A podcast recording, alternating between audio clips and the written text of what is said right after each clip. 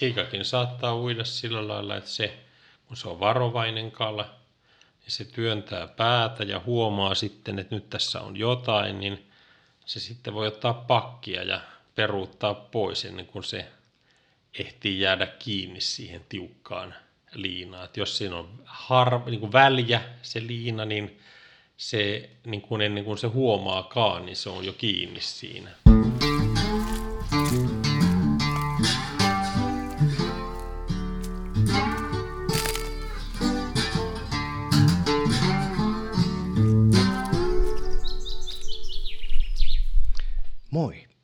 Minä on Matti Tieaho ja tämä on Saappaat jalassa podcast.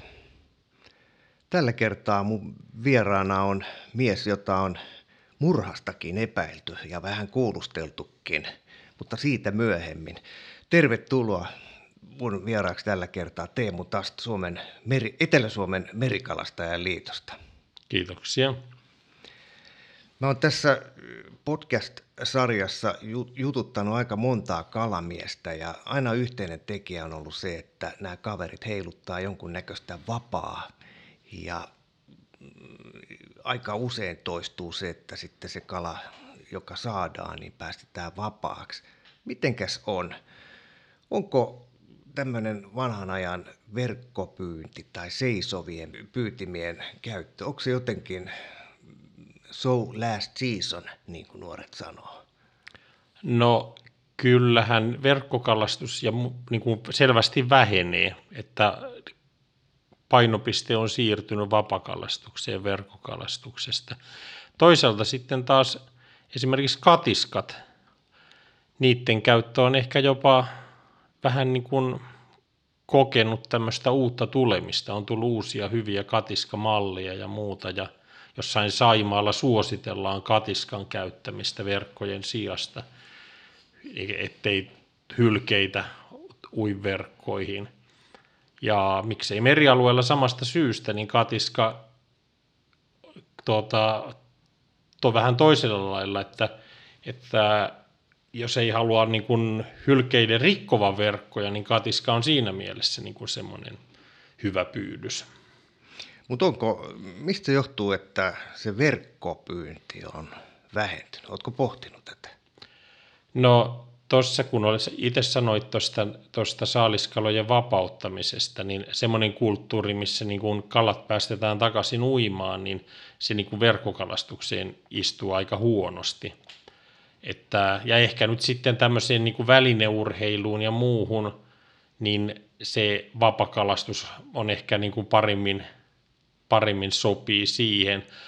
Ja no tietenkin tämmöiset kansainväliset trendit, että tämähän on ollut aika harvinaista, että tämmöinen niin jokamiehen verkkokalastus, mitä Suomessa on harjoitettu, niin moneen muuhun maahan verrattuna. Ai jaa. Mä oon sitä aina miettiä, että tämä on maan tapa joka maassa, mutta me ollaan siis erikoiskansaa tässä suhteessa. No joo, eli se on, että monessa maassa se verkko, verkot on rajattu ammattikalastajille ja tällä lailla alkuperäiskansoille, että niin kuin tavallinen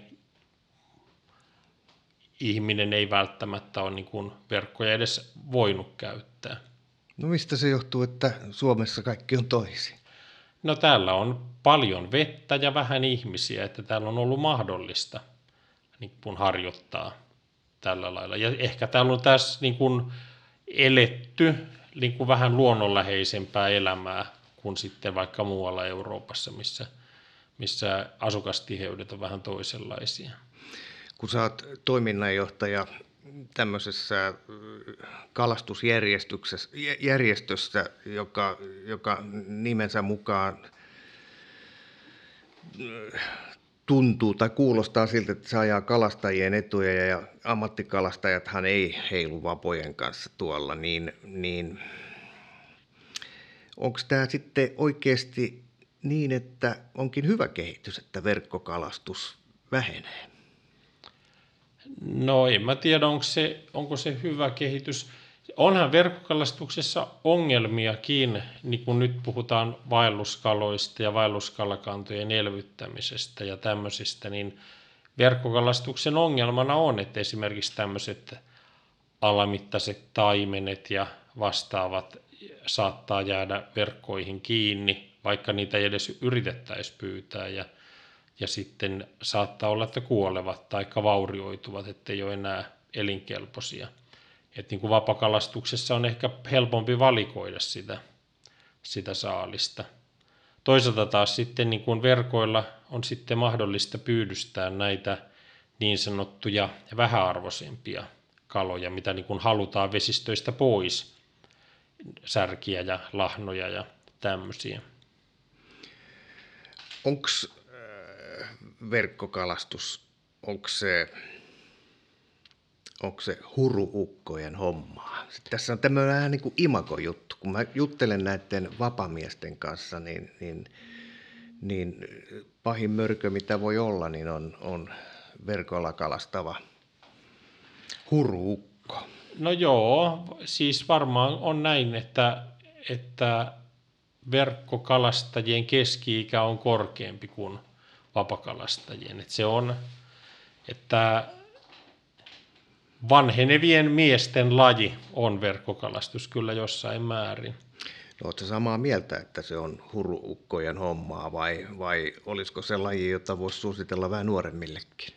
No ilman muuta voi suositella ja, ja ihan sitten varsinkin voi suositella niin kuin, niin kuin ammattikalastajaksi ryhtymistä. Et meillä ammattikalastajien keski-ikä nousee kovaa vauhtia ja että on niin kuin vaarana, että nämä, jotka kalastavat kalaa myyntiin kaupan tiskeille, niin loppuvat, jos ei tule uutta sukupolvea tilalle. No tässä tulee heti mieleen, että, että se kuva, mitä kalastus elinkeinosta on luotu mediassa, niin se on kova, kylmä ja vähäsaalinen e-, elämä. Että näetkö sä ihan oikeasti, että ammattikalastajille olisi edelleen tilaa? No, e, kalan, kalahan on niin kuin hyvässä nosteessa elintarvikkeena.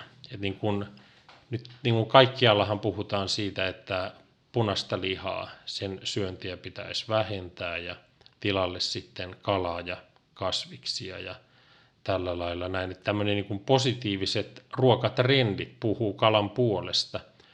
Että niin kuin, ja kalan hinta on kalastajan kannalta aika hyvä yleisesti ottaen. Että niin kuin kalalla on hyvät mahdollisuudet No mikä se tilanne tällä itäisellä Suomella tällä hetkellä on? Kuinka paljon meillä on ammattikalastajia? No vähän laskutavasta riippuen. Eihän niitä montaa ole. Ehkä parikymmentä. Pärjääkö ne? Onko se, onko se sellaista elämäntapa kikkailua vai onko se ihan oikeaa toimintaa, josta voi saada myös tuloa? No siinä on varmaan aika monen tulotason ihmistä näiden yrittäjien joukossa, että, että on sellaisia, jotka tienaavat keskimääräistä enemmän ja toisia sitten on sellaisia, jotka tulee hyvin vähälläkin toimeen. Että, mutta että kyllä kalastuksella on mahdollista saada ihan normaali toimeentulo. Mm, kun mä, mä palaan taas tänne Matti Meikäläisten pari, eli, eli meikäläiseen itteeni ja, ja vähän muihinkin, niin Mähän harrastan sekä vapakalastusta että sitten näitä seisovia pyyntejä. Sitten taidetaan sanoa passiiviseksi kalastukseksi tai passiivisilla kalastusvälineillä pyytä, pyytämiseksi. Mulla on sellainen jännä, jännä ajatus siitä, miksi, miksi se laji on vähentynyt, miksi nuoret esimerkiksi harrastaa vähemmin verkkokalastusta tai näitä seisovia pyytimenetelmiä kuin tätä vapahommaa. Siinä on e, ensinnäkin se, että se, on, se vaatii vähän pitkäjänteisempää toimintaa, eli pitää, pitää panna verkkopyynti kuntoon, sitten pitää toimittaa sinne veteen ja sitten se pitää käydä sieltä hakemassa ja sitten verkko pitää vielä putsatakin ja, ja saalista voi tulla miten vaan. Se, on, se vie aikaa se, on, se ei ole sellaista, että hei, nyt on sellainen, olisi kiva lähteä kalaa, että tuosta vaan lähdetään ja tullaan vähän ajan päästä pois, vaan, vaan se pitää pelata tällaisella niin kuin vähintään vuorokauden aikaikkunalla. On tossakin perää, että siinä vaatii sen, niin kuin, vaikka se verkkojen laskeminen ja verkkojen kokeminen ei välttämättä niin kuin kauhean pitkää aikaa vie, mutta kuitenkin se vaatii niin kuin kaksi hetkeä sen laskemisen ja, ja nostamisen, että, että tämmöinen kalareissu, että lähdetään heittelemään, niin se on niin kuin, niin kuin yhden aikaikkunan juttu, että, hmm. Että tota, onhan siinä perää. Sitten siinä on vielä se, mä muistan tässä taanoin jututin Eetu Kemppasta, joka on tämmöinen eränkävijä ja muistan nyt heti sen yhden video, jossa se heitti viiden verkon jatan muikkuverkon järveen ja, ja kävi sitten sen kokemassa ja se oli, tuli sellainen paha olo sen mielestä, sehän ei siinä videossa, se on siis tämmöinen YouTube-tähti, niin siinä se ei sitä näyttänyt, mutta sillä sillä tuli niin paljon sit muikkuu sillä että sitten kun se alkoi putsaa niitä verkkoja, niin, niin tuli niin kuin paha olo sen puolesta, että toi ei ole ihan heti, heti muikut ei ole korjattu. Muikuthan on mun mielestä, tai mulla on sellainen mielikuva, että silakka lähtee ihan ravistamalla verkosta, mutta muikku ei lähde. Oletko samaa mieltä? No joo, joo, ja silakka varsinkin tuoreena niin lähtee ravistamalla verkosta. Että jos se ei ole vähän, vähän niin kuin kerinnyt olemaan, niin sitten ne joutuu nyppimään. Mm-hmm erikseen sieltä. Silakan kanssahan on sama juttu, että sitä tulee joko liian vähän tai liikaa. Niin. Että se, se on vaikea saada sopivan kokoista saalista. Joo, ja sitten nykyään kun on, on me kaikki eletään niin individualistista elämää, että haetaan vaan itselleen ja sitten jos joku tulee vaikka naapuri tarjoaa, että otatko kalaa, niin, niin välttämättä ihmiset ei otakaan. Sitten ei voi jakaa. Niin, vaikka nyt esimerkiksi tänä syksynä, kun täältä rannikolta on saatu aika hyvin silakkaa ihan, ihan harrastuskalastajat verkoilla, niin kyllä sitä jakamistaloutta on harjoitettu ja ihmiset on saattanut siis kymmenien kilojen kertasaalista niin jakaa sitten sukulaisille ja tuttaville.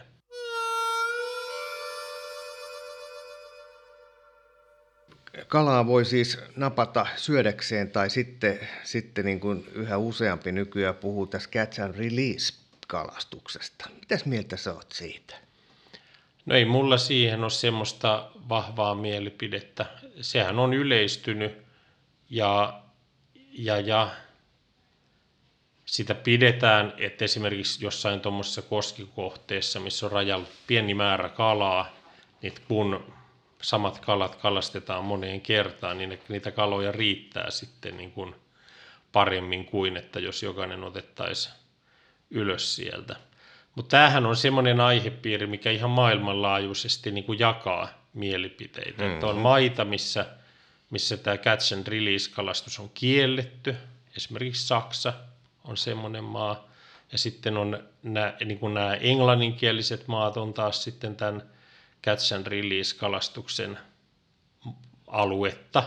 Että jossain Englannissa on, on niin kuin karppeja, jotka on niin kuin ongittu kymmeniä kertoja ja joille on annettu lempinimiä ja tällä lailla näin. Että siinä on niin kuin kaksi erilaista kulttuuria.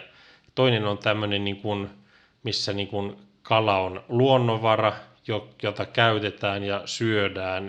Ja toinen on sitten, puhutaan vaan harrastuksesta, jossa sitten niin kuin ne niin kuin se kala elintarvikkeena ei ole, ei ole sillä lailla merkittävä. Itse on kyllä niin kuin näen kalan mieluummin elintarvikkeena kuin sitten tämmöisenä niin kuin moneen kertaan kalastettavana tota, esineenä. Tässähän on ihan viime aikoina puhuttu siitä, että, että kun kala tarttuu koukkuun, niin sehän sattuu. Joo, no se on selvä asia, että näin on. Niin, niin, niin se on jännä juttu, että nämä puheet sitten jää niin kuin varjoon silloin, kun puhutaan tästä pyydystä ja päästä, eli catch and release kalastusvuorosta. Siinähän, siinähän, mitä siinä tapahtuu, niin siinä tapahtuu se, että mennään ja tartutetaan oman kalastusvietin vuoksi viaton kalanen sieltä vedenpinnan alta koukkuun ja väsytetään sitä ja voidaan saada se aivan henkitoreisiin tai jopa ihan, ihan tota, kuoliaaksen väsytyksen aikana ja sitten vähän tekohengitystä eli kiduksia heilutetaan ja päästetään takas. On se aika raakaa puuhaa. Joo, ja tämä niin kun kalastuksen ja eläinsuojelun välinen keskustelu on oikeastaan niin kun, niin kun virinnyt sitä mukaan, kuin tämä pyydystä ja päästekalastus on yleistynyt. Näyttää siltä, että niin kun se hyväksytään paremmin, että kala, jos kalaa kiusataan niin kun, ja se sitten lopulta sitten otetaan kuitenkin elintarvikkeeksi ja syödään, kuin että jos sitä kiusataan niin kuin näin vaan huvin vuoksi. Mm. Joo, ja meillähän on, meillähän on siis näitä pyydystä ja päästä ihmisiä, jotka myös, myös sitten sen, sen vastapainoksi, että ne, ne lainausmerkeissä, nyt en ota itse tähän kantaa, kiusaa näitä kaloja, niin, niin ne on sitten samoja kavereita, jotka on kaikkein, kaikkein innokkaimpia virtavesien eli vaelluskalojen mm. puolustajia. Ei niin hyvä, että jotain pahaa tai toisin. Joo, joo, kyllä, kyllä. Jännä kuvia. No joo. Mutta... Ja sitten on tietenkin ero myöskin siinä, että, että on ihmisiä, jotka osaa sen kalan käsittelyn. Että niin kuin tämmöinen osaava, aktiivinen vapakalastaja, niin saattaa osata paljon paremmin sitten käsitellä sitä kalaa sillä lailla, että se niin kuin hyväkuntoisena päästetään takaisin jatkamaan uintiaan, kuin sitten ihan semmoinen satunnainen kalastaja. Että siinä voi olla sitten niin kuin hyvin, hyvin pahastikin vaurioituneita kaloja ne, mitä, mitä sinne sitten päästetään takaisin mm. vesistöön. Mennään takaisin tähän, tähän elintarvikekalaan, eli puhutaan siitä kalasta, joka otetaan siksi, että se syödään. Onko tämmöinen kalan syönti, voiko se olla myös, myös tämmöinen ilmastoteko tai, tai ympäristöteko? Kyllähän se on sitä. Ja ennen kaikkea ehkä niin kuin ympäristöteko sillä lailla, että, että kalastushan on ainoa tapa, millä tuolta vesistöstä voidaan kätevästi poistaa ravinteita. Eli ihmistoiminnasta päätyy järviin ja meriin ravinteita, mutta ja kalan mukana, kalan saaliin mukana niitä ravinteita sitten niin kuin tulee sieltä pois. Ja myöskin sitten tämä ilmaston näkökulma, että se on niin kuin ilmastoystävällistä ruokaa verrattuna nyt sitten näihin näihin maaeläimiin, punaiseen lihaan ja, ja tämmöisiin asioihin. Että, niin, siis tämmöisiin, joita kasvatetaan niin, teollisesti kyllä. siellä. Josta sitten niin kun aiheutuu sitä, niitä niin kun ravinnepäästöjä vesistöön. Että kalan osalta niin kun poistetaan ravinteita ja niin kun eläinten kasvatuksen vaikutuksesta sinne niitä ravinteita joutuu sinne vesistöön. Että siinähän on niin kun iso ero. Eli jos haluaa olla oikein luontoystävällinen, niin, niin sen sijaan, että ostaa sen broilerin sieltä lähikaupan tiskiltä, niin menee ja hankkii kalaa lähivesistä, Joo, läheltä. Kyllä. Ettei, ettei mennä Madagaskarille tai, tai Itä-Afrikan vesille pyytämään marliineja tai muuta sellaista, vaan se missä asut, niin haet sen kalan siitä jostain ihan läheltä. No juu, kyllä. Mennään näihin seisoviin pyydyksiin. Me puhuttiin nyt tuossa verkosta ja sanoit tuossa, että, että jos se on vähän vähentynyt, niin, niin katiska on sitten taas jotenkin yleistynyt. Näinkö on käynyt? Se on siis verkkokalastus on, on selvästi vähentynyt. Että se on ihan selvästi nähtävissä. Katiskan kohdalla oli semmoinen tilanne, että sekin oli vähän niin kuin painumassa unohduksiin, mutta sitten tuossa 90-luvulla oli jotain tämmöisiä katiskan kehityskilpailujakin ja muita, ja, Ja tuli sitten markkinoille tämmöisiä uusia, tehokkaampia katiskoja. Ja katiskakalastus on vähän niin kuin tosiaan kokenut tämmöisen uuden tulemisen. Ja niin kuin sanottu, niin siinä on, on sitten etuja, muun muassa se, että se kala säilyy siellä elävänä siellä katiskassa, että se ei ole niin tarkka siitä kokemishetkestä kuin mitä verkko on. Ja, ja, ja sitten esimerkiksi semmoisilla alueilla, missä on hylkeitä, niin, niin se ei ole sitten niin herkkä näille, näille hyljevahingoille kuin verkko. Mm, miten, miten sä suosittelisit, että katiskaa kannattaa käyttää? Mitä kalaa sillä voi saada? No aika monia kalalajejahan katiskalla voi saada. Että tavallisimpiahan on, on tietenkin ahven ja haukia, lahna ja särkiä. No sitten on nämä, nämä rehevien vesien särjen sukuset kalat, suutari, sorva, on myöskin kiiski, made talvisaikaan on, voi olla hyvinkin saada katiskalla mateita, ankeriaitakin voi saada katiskalla. Et siinä on oikeastaan aika laaja, laaja valikoima kaloja, mitä voi saada katiskalla. Ja, ja niin kuin sanoit, niin katiska ei ole, sen, sen käyttöaika ikkuna ei ole keski-kesä, vaan sit voi käyttää ympäri vuoden jopa talvella. No juu, kyllä. Niin kuin verkkojakin voi käyttää jään alla. Onko joku sellainen vuoden aika, jolloin lähtisi itse mieluiten katiskaa veteen uittaa? No kyllä mä oon katiskaa käyttänyt aika monena niin kuin eri vuoden aikoina. Keväällä esimerkiksi silloin, kun ahven ja hauki on kudulle tulossa, niin silloinhan se voi olla hyvinkin tuottosaa se. Mikä aika keväästä? Onko joku kuukausi, jolloin, tai liittyykö se jäänlähtöön? No sanotaan nyt heti jäiden lähdöstä eteenpäin. Ahvenin kutuhan kestää pitkään, että sanotaan jäiden lähdöstä kesäkuulle. Joo. Onko sitten muita vuoden aikoja, jolloin... Mutta periaatteessa, niin kuin sä itse sanoit, niin kaikki vuoden ajat sopii katiskapyyntiin.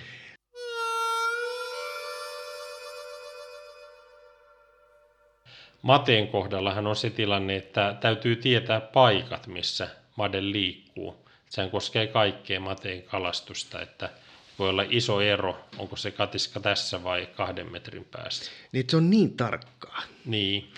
Mä nimittäin just sit madetta yritin saada ja, ja mä itse katiskalla pyydän kalaa tuolla itse asiassa tämän Merikalastajan liiton ihan pohjoisosissa, eli tämän toiminta-alueen pohjoisosissa, eli Heinolassa. Ja, ja yritin, yritin saada siitä Mökkijärvestä madetta ja ei tullut mitään.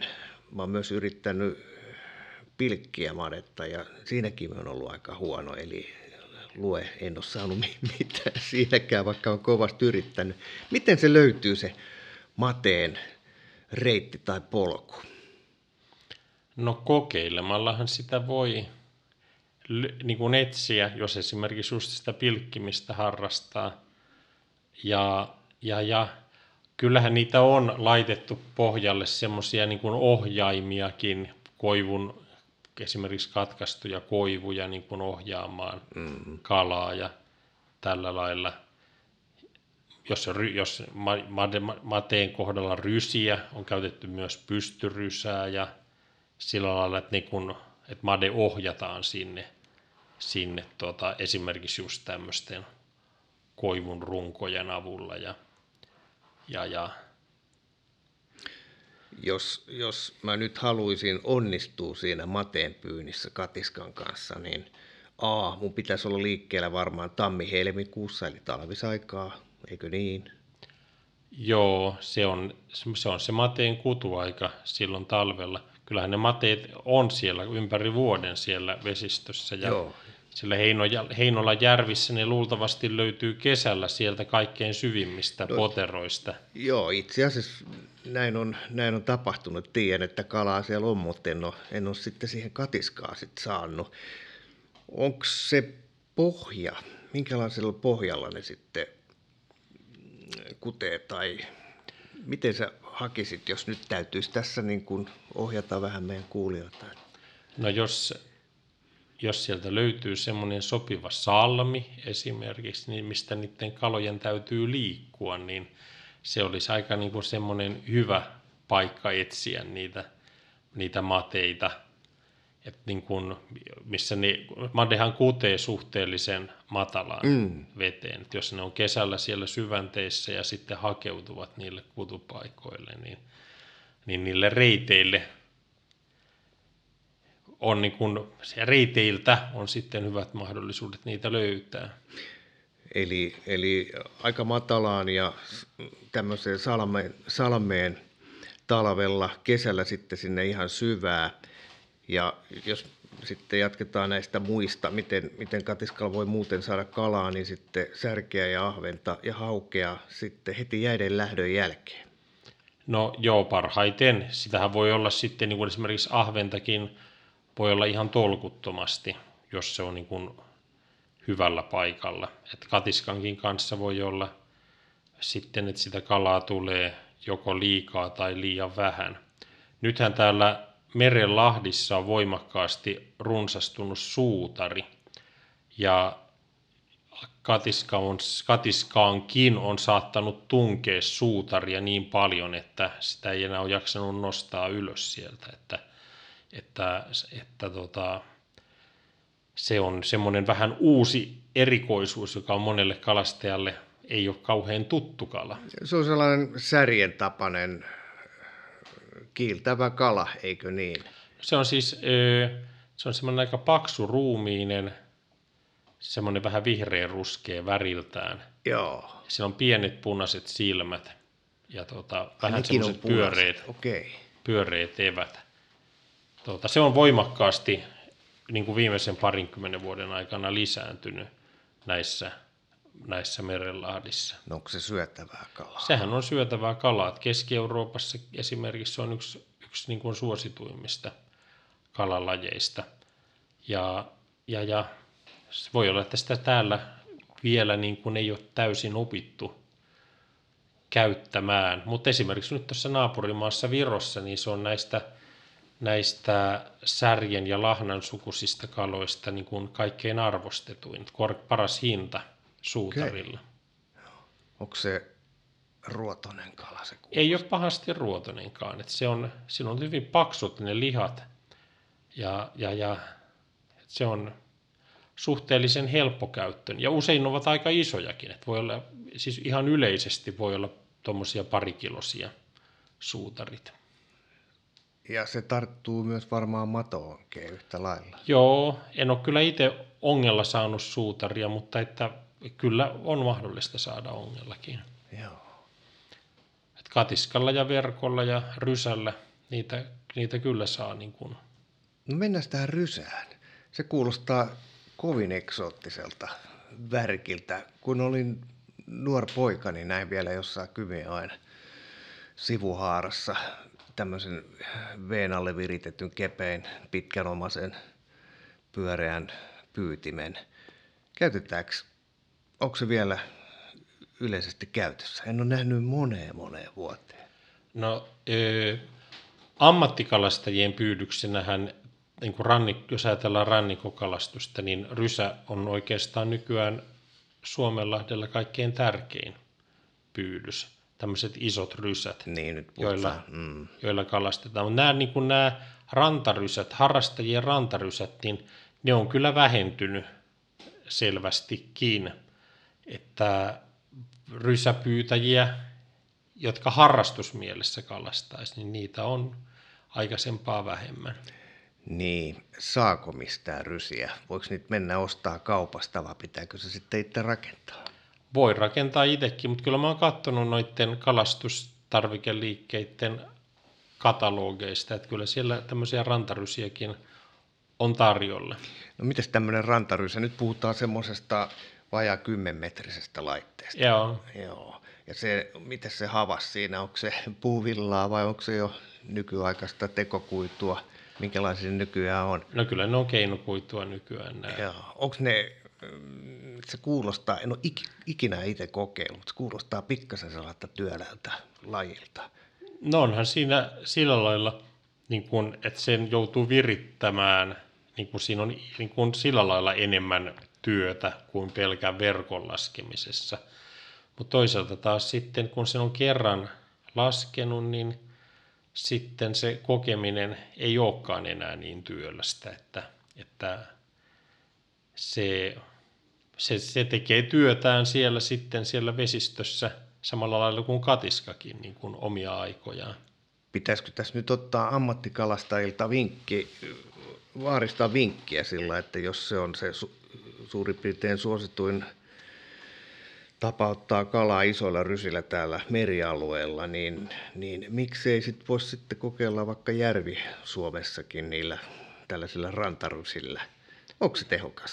Onhan se tehokas, jos, jos just näiden, näiden vaikka nyt hauen pyynnissä tai taikka näitä, näitä, näitä särjen sukuisia kaloja, niin onhan se hyvä pyydys niiden kalastamiseen. Mennään toiseen pyytimeen.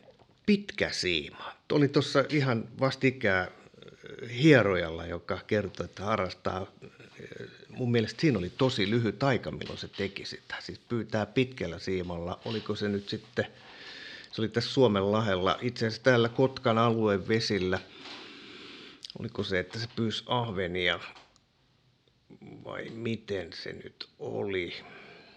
Mutta se on ja eksoottinen laji, joka on, joka on jäänyt kanssa niin tosi harvinaiseksi verrattuna aikaisempiin aikoihin. Joo, ei se ehkä varmaan pitkä siima koskaan ole ollut ihan semmoinen jokamiehen pyyntiväline. Et siinähän on kuitenkin työtä jonkin verran. Et siinähän on tämmöinen pitkä selkäsiima ja siitä sitten lähtee tapseja. Ja niitä voi nyt sitten voi olla muutamasta kymmenestä, vaikka sataan niitä koukkuja siinä pitkässä siimassa. Ja ja syöttinä käytetään usein matoja taikka sitten syöttikaloja. Mm-hmm. Ja tota, ahvenia saa hyvin pitkällä siimalla. Sitten jos on matosyötillä, niin voi tulla lahnaa. Ja, mutta täällä rannikolla esimerkiksi ankerias on usein se kala, mitä pitkällä siimalla tavoitellaan. Niinpä onkin, joo. Ja sitten jos mennään ulommaksi merelle, niin siellä saattaa olla lohisiima ja se onkin sitten jo vähän, vähän järeempi pyydys kuin sitten nämä ihan rantasiimat. Käytetäänkö niitä vielä? Mä muistan itse, kun pyysin tuossa 90-luvulla taimenta tuossa Suomenlahella, myös verkoilla, niin, niin silloin oli paljon, paljon tutun tuttuja, joilla oli lohisiimat tuolla ulkona. Onko se pasee vai tapahtuuko se edelleen? No kyllä lohisiimakalastus on paljon vähentynyt, melkein, melkein hävinnyt. Siinä on se seikka, että nyt kun on hylkeitä paljon meressä, niin ne nokkelina eläiminä mielellään kokevat sen siiman ennen kalastajaa ja, ja silloin sille kalastajalle jää aika vähän sitä saalista. No ne ei sitten jää kuitenkaan itse koukkuun nämä hylkeet. No joskus on semmoistakin tapahtunut, mutta harvemmin, että se koukkuhan on kuitenkin aika pieni, mm. että, että aikuinen hylje ei siitä ole juuri millään säkkään. Mulla on jotenkin sellainen mielikuva, että hylje on kuitenkin aika nokkela otus näiden pyydysten äärellä. Joo, hyljehän ei ole mikään tyhmä eläin. Se kalastaja on helposti kakkosena sen hylkeen kanssa. Joo. Ja tässä on tosiaan silloin 90-luvulla hylje ei ollut ongelma, mutta nykyään on. Vai onko? Joo, ja on se. Se on ehdottomasti, jos ammattikalastuksesta puhutaan, niin hylkeet on niin kuin ihan ehkä niin kuin pahin ongelma. Eli hyljekantahan on 2000-luvun aikana ehkä, jos harmaa hylkeestä eli hallista puhutaan, niin ehkä kolminkertaistunut. Eli se on ihan valtavasti runsastuneet nämä hylkeet. Ja sehän on tämmöinen riistaeläinkin nykyään, että sitä saa myös metästää. No joo, se on riistaeläin, kyllä. Joo. Mennään, mennään tuosta pitkästä siimasta tähän iskukoukkuun. Onko tuttu laji se, tai tämmöinen koukkupyynti? Se on yksi tapa. En ole itse, en ole itse oikeastaan iskukoukkukalastaja, mutta et se on, on yksi tapa pyydystää esimerkiksi juuri haukia. Hmm. Että on, on tämmöinen iskukoukku, jossa on sitten kala syöttinä ja, ja sillä sitten voi saada aika hyvin haukia ja voi, sillä voi sitä käyttää mateen pyynnissä myöskin. Öö, siis talvisaikaa. Niin. Joo, ettei, ettei kesäaikaa sieltä syvänteestä sentään. Tai, ja koukkupyyntiä muutenkin voi mateella, mateen kohdalla käyttää. Joo, mä oon itse käyttänyt iskukoukkuu ja se ajoittuu just siihen kovan jään aikaa talvella. Siinä on vaan semmoinen kiusallinen juttu, että, että muistat varmaan tämän ajan, kun meillä oli järvetkin jäässä vielä tämän, tämän viime talven jälkeen. Silloin ei jäälle ollut oikein menemistä, niin, niin siinä on aina se reijän naputtelu auki, kun se jäätyy yllättävän nopeasti sellainen pien reikä. Kyllä, mitä se nyt on, muuta tuumaa nämä isommat kairat on, millä niitä reikiä tehdään. Onko ne neljä, kuusi vai? Mm, ei tähän on eri kokoisia. Joo, nopeasti jäätyy, että se on sellainen niin kuin jotenkin kiusallinen laji, mutta mun mielestä myös aika, aika tota, kokeilemisen arvoinen juttu. No joo, kyllä. Onko muita tämmöisiä? Mä yritän nyt mie- käydä läpi näitä erilaisia seisovia pyydyksiä. Pitkä siima verkko. Onko näissä verkoissa mitään? Sehän on sellainen taitolaji, että joka kalalle pitää olla vähän niin kuin omanlainen verkko. Eli jos mä nyt pyydän niitä lahnaa Mökkijärvestä kevästä juhannukseen, niin siihen mulla on erikseen tämmöinen riimuverkko, jossa siis se varsinaisen havaksen lisäksi siinä on sitten sellaisia, ne on mun mielestä puuvillaa vielä sellaiset niin kuin vähän isommat, isommat vedot, siis tällaiset langat. Joo, tai siis ei ne varmaan nykyään enää ole puuvillaa, mutta ne on usein semmoista, semmoista mustaa nailonia. Joo. Niin kuin, mutta että Joo, riimuverkkojakin on erilaisia ja sopii just hyvin lahnan pyyntiin ja monen muunkin kalan pyyntiin. No sittenhän on, on näitä tosiaan kuhalle ja siialle tämmöisiä niin kuin 50 millisiä tai harvimpia verkkoja. Sitten on, on, on ahvenverkot ja särkiverkot ja, ja merellä silakka – verkot ja järvillä muikkuverkot sitten tämmöisiä niin kuin pienisilmäisimpiä Joo. verkkoja. Mm, onko se niin, että se siika, joka on muuten hieno kala, niin, niin mulla on sellainen mielikuva, että se on aika tarkka se verkko havaksen suhteen. Eli pitää olla tosi ohutta lankaa siinä. Joo, etenkin jos on joku kirkasvetinen järvi, niin, niin saa olla hyvinkin eli niin ohut lankasta verkkoa kuin vaan on saatavilla. Merialueella on tämmöinen niin kuin verkko, on, siellä on enemmän sitten roskaa ja muuta meressä, niin kuin, tota, että niin kuin verkot helpommin rikkoontuu, jos ne on hyvin ohutlankaisia. Että siinä nyt ei, ehkä, ehkä nyt ei ihan, ihan semmoista silkinohutta lankaa kannata käyttää. Mutta siika on tosiaan tämmöinen vähän, vähän arka kala, joka, joka pitää niin kuin sillä lailla huijata sinne verkkoon. Ja näillä, näin syksyllä, kun siika on siian kutu lähestymässä, niin siika usein ui ihan pinnan tuntumassa ja, ja, ja mielellään yrittää mennä verkosta yli myöskin, että se, se, tota, se on niin, mä oon muuten huomannut, että aika usein se siika on siinä yläpaalon tuntumassa. Joo. Joo. Ja sitten joskus niissä on se, se syyshauki, joka voi painaa 10 kiloa ja, ja se on sitten verkkorikki. No juu. On vaikea erottaa joo. niistä. Joo, eli hauki tulee helposti niin kuin apajille myöskin, jos on, jos on siikaverkko esimerkiksi, niin syömään niitä Eli siinä siikoja. käy niin, että, että se tulee nimenomaan, se näkee, että tuolla kimmeltää nyt valkea siika, niin se tulee sen peräsi. Niin, näin siinä käy. Joo. Niin, ja siikaverkonhan pitää olla aika korkea.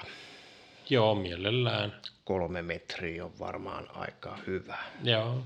Mä tiedän, onko niitä korkeampia. Miten muuten, onko verkkoja nykyään enää saatavilla sillä niin kuin aikaisemmin? Ja onko verkot enää, vai onko ne koko aika parempia ja parempia? No, kyllä niitä muuten saa korkeampiakin kuin kolmemetrisiä, mutta että esimerkiksi avovesiaikana niin pikkuveneessä voi olla sitten jo hankalia käsitellä, jos on vaikka viisi metriä korkeat verkot. Että ainakin vaatii niin kuin vähän osaamista niiden Joo. verkkojen käsittely. Kyllä verkkoja on saatavilla. Aika halvallakin myydään verkkoja tuolla marketeissa. Öö, en nyt sanoisi, että ne olisi välttämättä niin kuin aina vaan parempia. Voi olla vähän niin kuin, voi olla huonolaatuisiakin verkkoja, halvimmat mitä on tarjolla. Ja tietenkin jos haluaa juuri sellaisen verkon kuin mitä mit, niin kuin sitten on, on parasta tehdä se itse, eli ostaa liina ja paulottaa se sitten semmoiseksi kun haluaa, että, että niin kuin, Onko tämmöisiä ihmisiä vielä olemassa, jotka pystyy tämän itse tekemään? No eihän se nyt ihan mitään niin korkeata tiedettä se verkon paulottaminen on, mutta että kyllä varmaan on vähentynyt ne, jotka itse paulottaa, että, että enemmän ostetaan valmiina verkot, varsinkin kun niitä nykyään saa aika halvalla. Mm.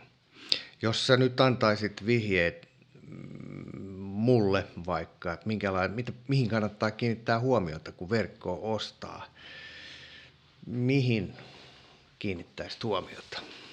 No se riippuu tietenkin siitä, että mitä ollaan Pyytämässä. kalastamassa. Mhm. Että jos on kaiken kaikkiaankin tietenkin niin kuin semmoinen ohut lanka on sen kalan niin kuin pyytävyyden kannalta niin kuin hyvä juttu. Mutta tota, sitten on taas, kun on tämmöisiä vahvempia kaloja, niin kuin haukia, madeja, ennen oli turskaakin, niin silloin oli taas semmoinen vahvalankaisempi verkko niin kuin näiden pyyntiin, mm-hmm. pyyntiin paras. Sittenhän on se, kun varsinkin jos itse tekee verkon, niin täytyy muistaa, että se että yläpaulan pitää olla lyhyempi kuin alapaula, että se niin kuin asettuu oikealla tavalla se verkko sinne veteen pyyntiin. Ja, tota, ja sitten nyt jos pu- puhutaan vaikka silakan ja muikun ja kilohailin pyynnistä, niin se solmuväli, eli se kuinka iso se verkon silmä on, mm. niin se on hyvin tärkeä asia. Et muikun kohdalla se vähän vaihtelee järvestä toiseen ja vuodestakin toiseen samassa järvessä, että Kyllä. minkä kokoinen se, se solmuväli pitää olla. Kilohailin pyynnissä se on niin kuin, siellä on 11, 12, 13 milliä se solmuväli. Silakkaa nyt on enemmän semmoista niin kuin monenkin kokosta, että siinä nyt ei ole niin tarkkaa se, se, se silmä, silmäkoko, mutta että tota, kaikenlaiset tämmöiset asiat vaikuttaa. Miten se alapaula, yläpaula, onko niissä eroja?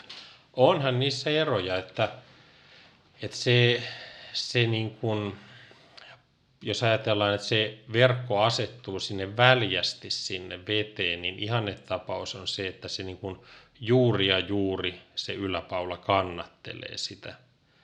Että se ei saisi olla niin kuin liian niin kuin iso, tai siis niin kuin liian iso se painoero siinä niin kuin sen yläpaulan ja alapaulan välillä. Ja, ja, ja Eli jos se on liian kelluva, niin, se on huono. Niin se on huono. Joo.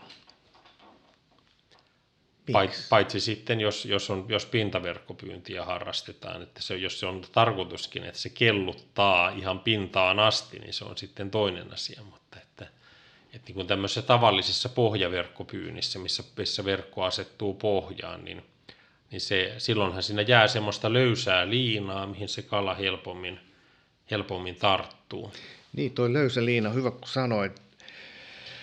Mulla on nyt ollut viikon siikaverkko vesissä ja, ja puolisen viikkoa mulla jäi toinen pää kiinni ja oli huonot kelit, en saanut irrotettu. Mun mielestä oli liian kireä se siikaverkko. Se oli liian, ei nyt ihan viivasuora, mutta tiedät, vähän liian kireä, niin heikentääkö se pyyntiä, koska sitten mä vähän löys, löysäsin ja sain sitten sen ensimmäisen siian. No joo, ilman muuta se heikentää, jos se on liian, liian tiukalle se.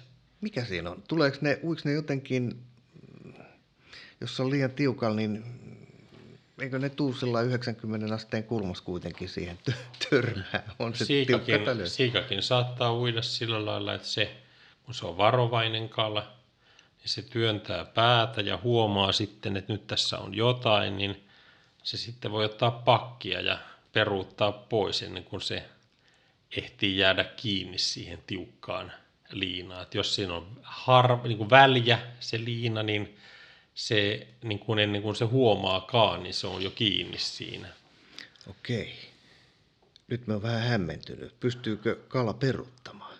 Kyllähän siltä löytyy tämmöinenkin vaihe. Peruutusvaihe, joo. joo.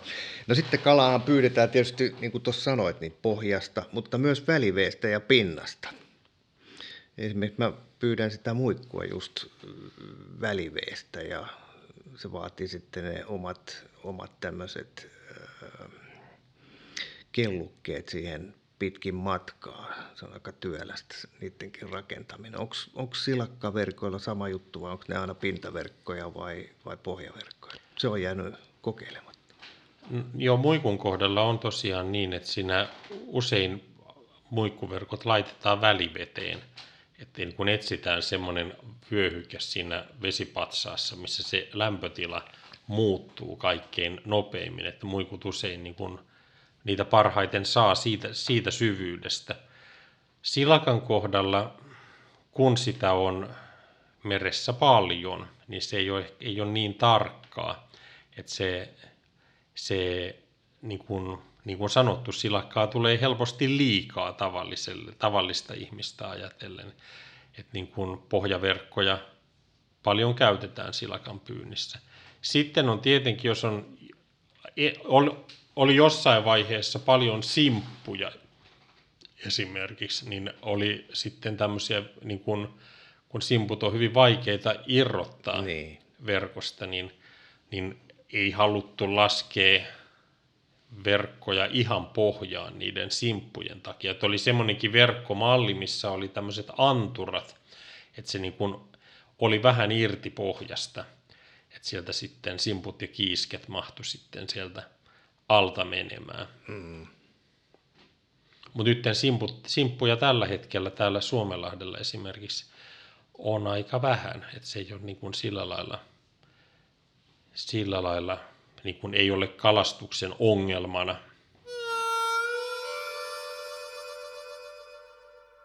Kun puhutaan nyt muikusta ja silakasta ja huomaan tässä, että muikku on paljon vaativampi pyydettävä kuin silakka. Kumpas on parempaa kalaa, silakka vai muikku? Tämä no, on tuota... tämmöinen tuhannen taalan kysymys täällä etelärannikolla varsinkin. No kyllä mä tykkään molemmista, sekä silakasta että muikusta, että ja tuolla niin kuin rapeeksi paistettuna esimerkiksi, mitä monet tykkää kaikkein eniten silakasta, sekä silakasta että muikusta tuolla lailla niin kuin rapeeksi paistettuna, niin, niin, niin en pysty sanomaan, kumpi on parempaa. Ja kun minun vaimoni äiti, joka on kotoisin Ilomantsista, on meillä nykyään aika paljon ja on paistanut silakoita ja ja kysynyt häneltä, että kumpiko se on parempaa, mm. silakka vai muikku, niin hänkin sanoo, että no eikö sinne ole yhtä hyviä. Diplomaattista. Vaikka on siis ihan muikkualueelta Joo. alueelta kotoisin. Mites nyt kun puhutaan kalasta ruokana, niin Mitkä sun favorikalat on? Minkälaista kalaruokaa sä tykkäät syödä? No mähän syön kyllä aika monipuolisesti kalaa, mutta että mun suosikkikalahan on kuori eli norssi. Se on tämmöinen pieni, vähän sama sarjaa kuin nämä silakka eli haili ja muikku. Niin kuin tämmöinen pieni parvikala, jota saadaan varsinkin keväällä usein, niin kuin voi saada suuriakin määriä, niin kuore paistettuna pannulla on niin kuin mun, mun mielestä ihan parasta. Mutta kyllähän näistä on, näitä on niin kuin, tykkään monista kaloista. Kuhafile on tietenkin ja ahvenfile tosi hyviä pannulla. Nahkiainen on sitten ihan oma juttunsa kanssa. Onko siis se silloin... etes kala? No tota, tämä kalahan on tämmöinen jännä käsite, että sitä ei ole tarkkaan määritelty niin kuin eläintieteessä. Et yleensä niin kuin kaloiksi lasketaan niin kuin ympyräsuiset ja rustokalat ja luukalat. Kaikki, se on vähän tämmöinen, niin kuin, vähän tämmöinen laaja käsite, laaja mm-hmm. käsite mm-hmm. että, että tota, yleensä ne nahkiaisetkin lasketaan tänne kalojen joukkoon. Joo. Mites äh, lohikalat? Joo, ja siis juu, et, etenkin nyt sitten tota, tämmöinen niin kuin luonnon ravinnolla kasvanut, kalastettu lohi ja, ja, ja taimen, niin nehän on to, todella herkullisia kaloja. Lapin kävijät on maistaneet rautua myöskin, joka on niin kuin samaa, samaa sarjaa. Siikaa mä itse kalastan kesällä aika paljon. Eli siinä heinä elokuun vaihteessa vai? Niin, niin. että se, se siikahan on semmoinen hienon makunen, melko miedon makunen mm-hmm. kala. Niin kuin kuhakin on hyvin miedon makunen kala, joka niin kuin sitten on tällä lailla, ei saisi pilata liian voimakkaalla maustamisella näitä, näitä tämmöisten miedonmakusten kalojen hienoja makuja. Mm. Entäs lahna? Juu, etenkin iso lahnahan on todella, todella maukasta uunikalana tai savukalana. Pienemmät lahanat, niissä on aika iso työ niiden käsittelyssä. Meillä oli nyt kalamarkkinoilla Kotkassa teemakalana lahna tässä lokakuussa ja, ja siinä niin kuin Kari Nyberi näytti lahnan käsittelyä, fileointia.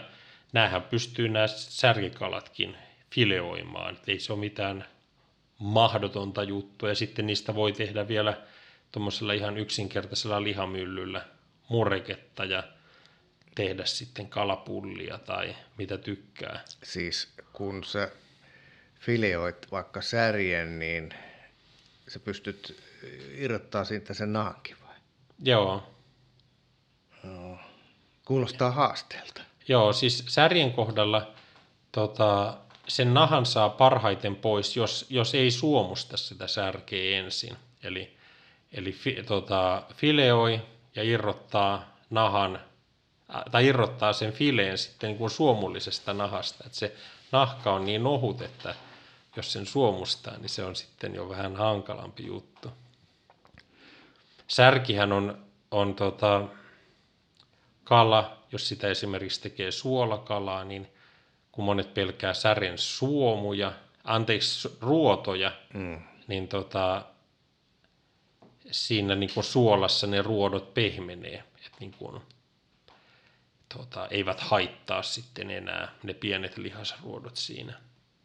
Minkälaisen vinkin sä tällaiselle ihmiselle, joka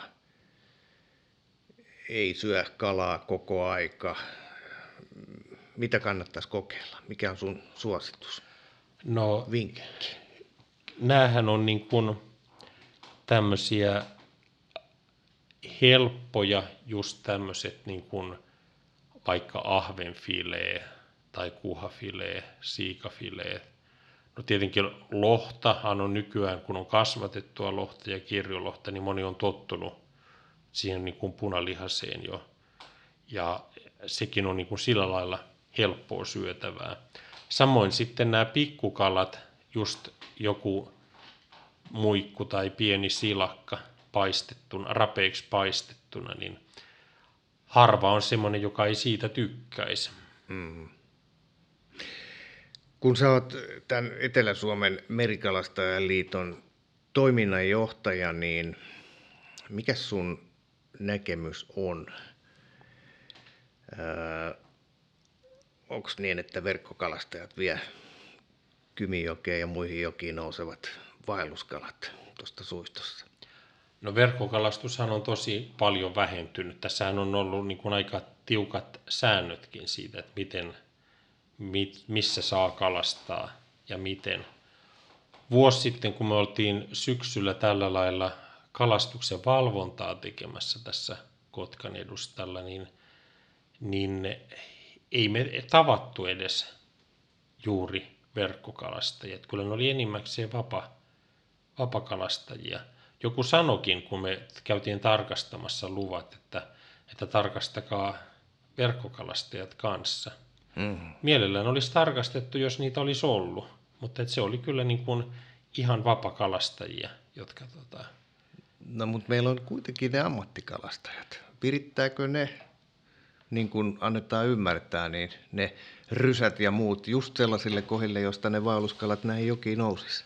No tietenkin kalastaja pyrkii laittamaan pyydykset semmoisiin paikkoihin, mistä kalaa saa. Tässähän on, on kalaväylät olemassa ja, ja on sitten niin kuin sääntöjä muutenkin, esimerkiksi just Kotkan edustalla, että missä saa rysiä pitää ja muuta.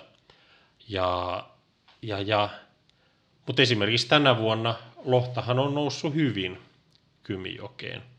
Ja, ja sitä on, on sitä saatu sentään tietenkin merestäkin. Ja itse asiassa nämä niin kuin Kymijoen alaosat, mitkä on niin kuin voimalaitosten alapuolella, niin lähinnä puhutaan Langinkoskehaarasta, niin ne on niin, kuin niin täynnä lohenpoikasia kuin voi olla. että sinne ei oikeastaan niin kuin mahdu enempää. Että siellä on niin kuin jokainen kivenkolo käytössä. Eli että se niin kuin, tota, siltä osin se niin kuin luonnonkierto pelaa. Mutta että tietenkin on sitten tuolla ylempänä Kymijoessa, niin vaikka siinä on kalaportaita, kalateitä olemassa, niin, niin ne ei, ei toimi niin hyvin, että siellä sinne, niin kuin, sinne patojen yläpuolelle nousisi niin kuin samalla lailla lohta ja taimenta. Niin, taas varmaan ammattikalastajienkin etu, että nämä kalaportaat toimis niin, että saataisiin sitä, sitä istutusaluetta myös ylemmäs jokeen enemmän. Niin, tai Ei, niin kuin luontaisen lisääntymisen niin, alue. Just. Kyllä. Ja itse asiassa kaikkein paras konsti olisi se, jos, jos tuohon Langinkoskehaaraan päästettäisiin enemmän vettä Eli siinä Koivukosken säännöstelypadon padon yhteydessä on hyvin toimiva kalatie, mutta et nyt kun vedet menee pääasiassa täältä Korkeakosken kautta, missä kalatie ei ole yhtä hyvin toimiva, niin se, se, niin kuin se kuvio ei toimi niin kuin ihanteellisella tavalla. Mm. Kaikkein niin kuin, tota, jos padot jää paikalleen, niin parhaiten kaloja saataisiin nousemaan sinne yläpuolelle, jos siitä Koivukosken kautta menisi enemmän vettä.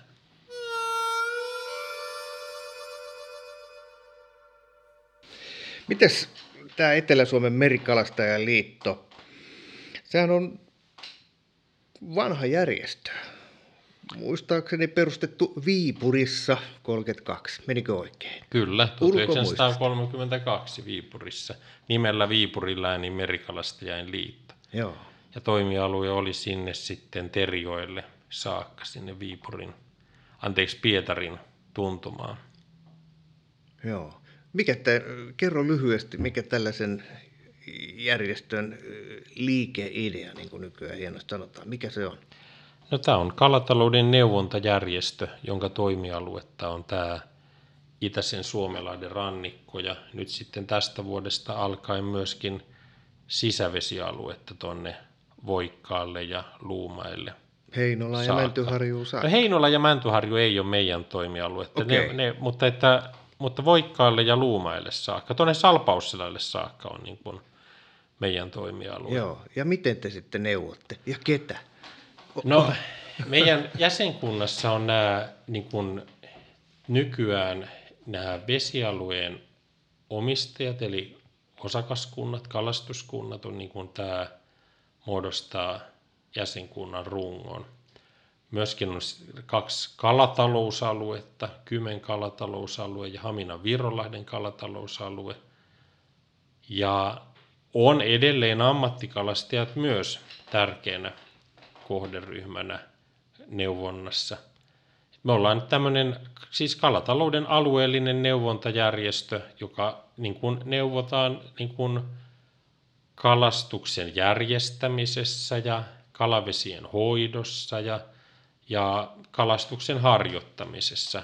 Et niin kuin, tota, meidän kattojärjestönä on Kalatalouden keskusliitto Helsingissä ja näitä me, tässä on tämmöinen niin kuin ma, koko maan kattava niin kuin jäsenjärjestöjen verkosto olemassa. No onko tämä liitto yksi isoimmista Suomessa vai? No ei, me ollaan niin kuin ihan sillä lailla, tämä menee suunnilleen näin niin kuin maakunnittain näin. On joitakin selvästi isompiakin, että kun niitä, näitäkin on yhdistetty. Esimerkiksi tuolla Lounais-Suomessa on, niin kuin, on tota, siellä niin kuin Salosta Poriin tai Merikarviolle saakka on niin kuin yhtä, yhtä järjestöä. Mm. Onko näillä nykyajassa enää sitä tehtävää, mikä, mikä aikaisemmin oli? No siis tehtävät on, on muuttunut, että silloin kun tämä Viipuriläänin merikalastajaliitto perustettiin, niin tämä on ollut hyvin niin kuin ammattikalatuspainotteista ja siinä on ollut monenlaisia asioita, kalastusloistojen ylläpitämistä tuolla merellä ja pelastusasemien ylläpitämistä, kun kalastajat liikku talvisin jäillä hailin pyynnissä ja jäät saattoi lähteä ajelehtimaan, niin siellä oli sitten pelastusasemia, millä sitten, niin kun, mistä sitten lähdettiin näitä tuuliajolle joutuneita kalastajia pelastelemaan. Ja, et onhan se sieltä muuttunut tietenkin. Et nytten, nythän, niin kun, nyt me ollaan, niin, ollaan, ollaan Kalatalouden keskusliiton ohjauksessa ja maa- ja metsätalousministeriön ohjauksessa – missä niin kuin meille tulee tavoitteita siitä, että meidän tulee niin kuin tiedottaa kalastuslaista ja näissä systeemeissä tapahtuvista muutoksista. On nämä, niin kuin mä mainitsin, nämä kalatalousalueet, ne laatii käyttö- ja hoitosuunnitelmia, missä määritellään, että miten, millä, millä periaatteilla kalastusta harjoitetaan näillä alueilla, mitä kaloja saa istuttaa – millä vesialueilla voidaan harrastaa ammattikalastusta ja, ja kaikkea tämmöistä, että niin kun tehtävät ei ole vähentynyt, että ne on ehkä muuttunut vähän toisenlaisiksi näissä vuosikymmenten mittaan. Melkoista kuulostaa hirveän byrokraattiselta. Onko nyt, kun sitten tulee 32 sitten se sata vuotta täyteen, niin onko jo historiikin teko aloitettu nämä, mitä ne nyt oli, ne, ne kalastusvalot ja muut toiminnat sieltä alkuajalta? Kuulostaa jännältä. No ei ole semmoista, niin kuin, siis onhan tässä niin kuin väli, väli, välilläkin kirjoitettu historiikkeja, niin kuin mitä, mitä toiminta on ollut. Tota, mutta että ei tämä nykyinenkään toiminta ole pelkkää paperin pyöritystä, että meillähän on kalan istutuksia ja meillä ylläpidetään kahta hautomoa, missä haudotaan siianmätiä, otetaan syksyllä talteen siianmätiä ja pidetään hautomossa talven yli ja keväällä sitten osittain laitetaan jatkokasvatukseen. Ja nyt syksyllä istutetaan tuommoisena kymmenenttisinä ja pääosa keväällä kuoriutuvista sijoista istutetaan sitten vastakuoriutuneina poikasina tänne niin kuin sopiville, sopiville alaville rannoille ja jokiin ja jokisuihin. Ja tällä lailla pystytään sitä, että kun siian luontaiset lisääntymisalueet on aika paljon tuhoutuneet joissa, niin pystytään tämmöisellä, tämmöisillä systeemeillä niin kuin ylläpitämään sitä siikakantaa. Olisiko mahdollista mitenkään parantaa niitä luontaisia alueita Siialle? No Siian kohdalla, kun tuossa oli puhe noista kalateista, mm. niin, niin nämä kalatiet, mitä meillä on Kymijoissa, niin ne ei oikein Siialle sovellu. Et siika ei ole mikään kauhean hyvä nousia. Et se, se, että lohi ja taimen selvästi paremmin pystyy käyttämään näitä, näitä kalateita hyödykseen. Et se tuossa Langinkosken haarassakin se on kuitenkin suhteellisen rajattu alue, pieni alue, mikä siinä niin kun on jäljellä tämmöistä, tämmöistä siian, siian lisääntymisaluetta. Kymijoki, se on iso joki ja siinä on voimalaitoksia, jotka jauhaa sähköä, jota, jota tarvitaan, mutta sitten tuossa on Kotkasta tuonne itäänpäin, niin siellähän on sitten tämmöisiä pienempiä jokia. Eikö sieltä löydy Siialle nousualueita? Joo, löytyy kyllä. Sekä Siialle että Taimenelle. Tässä niin kuin on Summanjokea ja, ja Vehkajokea, Virojokea, Vaalimaanjokea. Ja niitähän on kunnostettu myöskin näitä, näitä koskia täällä. Ja mekin oltiin viime keväänä istutettiin paitsi Siian poikasia, niin myöskin Taimenen poikasia näihin, näihin jokiin. Ja Summanjoessahan niin kuin esimerkiksi taimenen lisääntyminen onnistuu nykyään jo aika hyvin. Siian osalta on, on niin kuin luonnonkutua esiintyy näissä, näissä mm. kaikissakin joissa. Mutta näet sen mahdolliseksi, että jatkossa siian kutualueita voidaan entistä paremmin käyttää? Vai onko se jotenkin mahdoton yhtälö?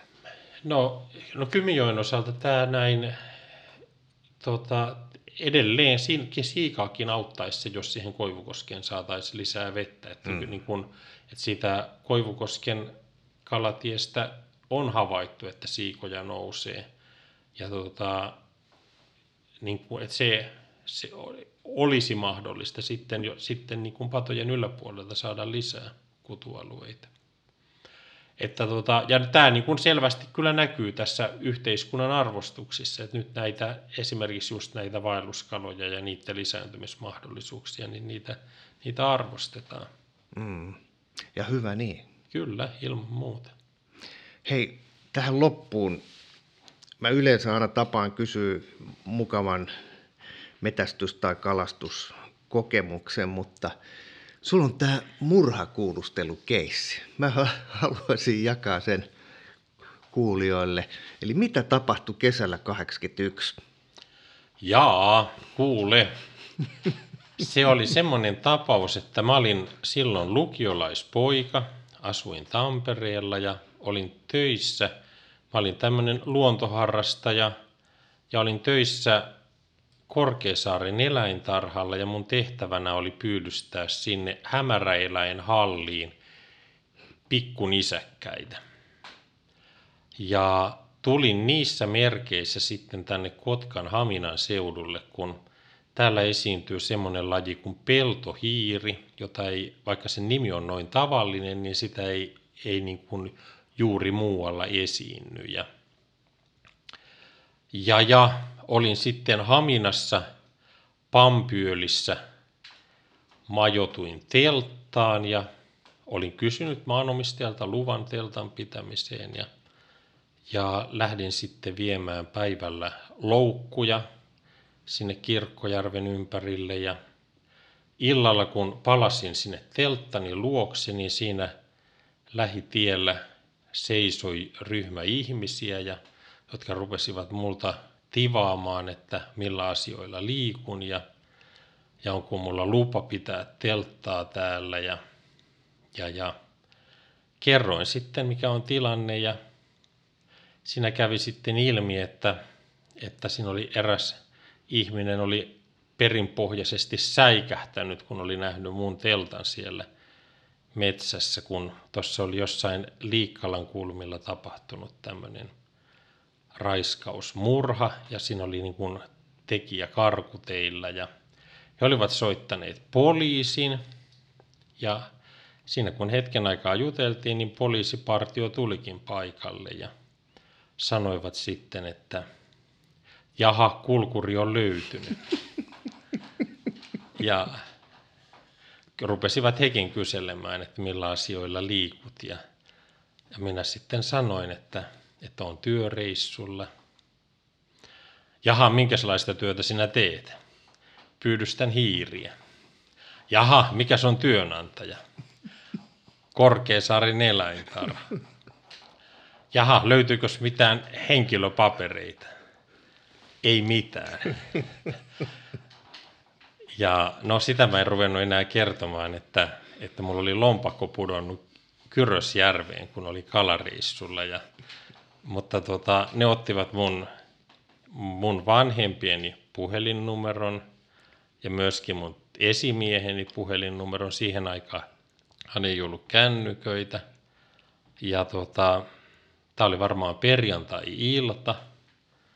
Ja ennen kymmentä perjantai-iltana niin mun vanhempien puhelin soi ja isäni vastasi puhelimeen ja siellä sitten kuului puhelimessa, että täällä on konstaapeli Alatalo Vehkalahden nimismiespiiristä. Hyvää iltaa.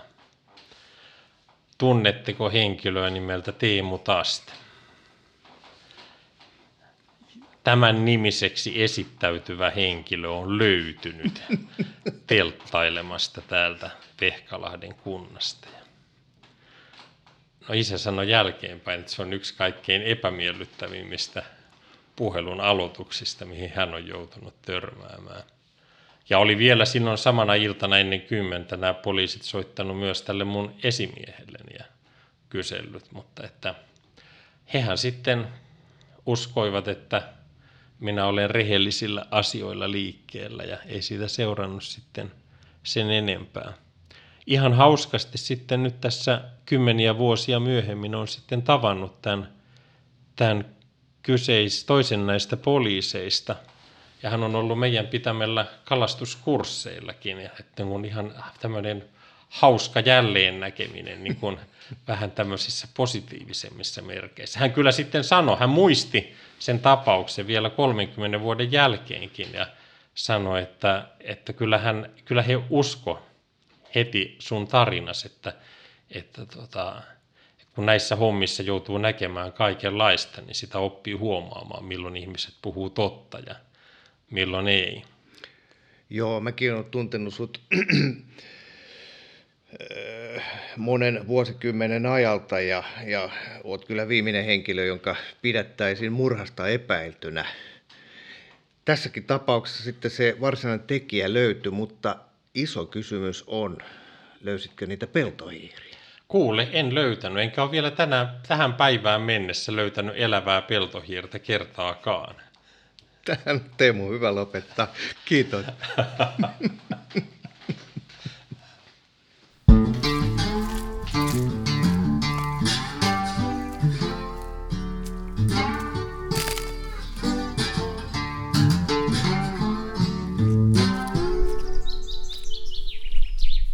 Tämä on Kouvolan Sanomien Saappaat jalassa podcast. Pysy ajan tasalla paikallisista asioista ja tilaa Kouvolan Sanomat diginä edulliseen tutustumishintaan osoitteessa kouvolansanomat.fi kautta podcast-tarjous.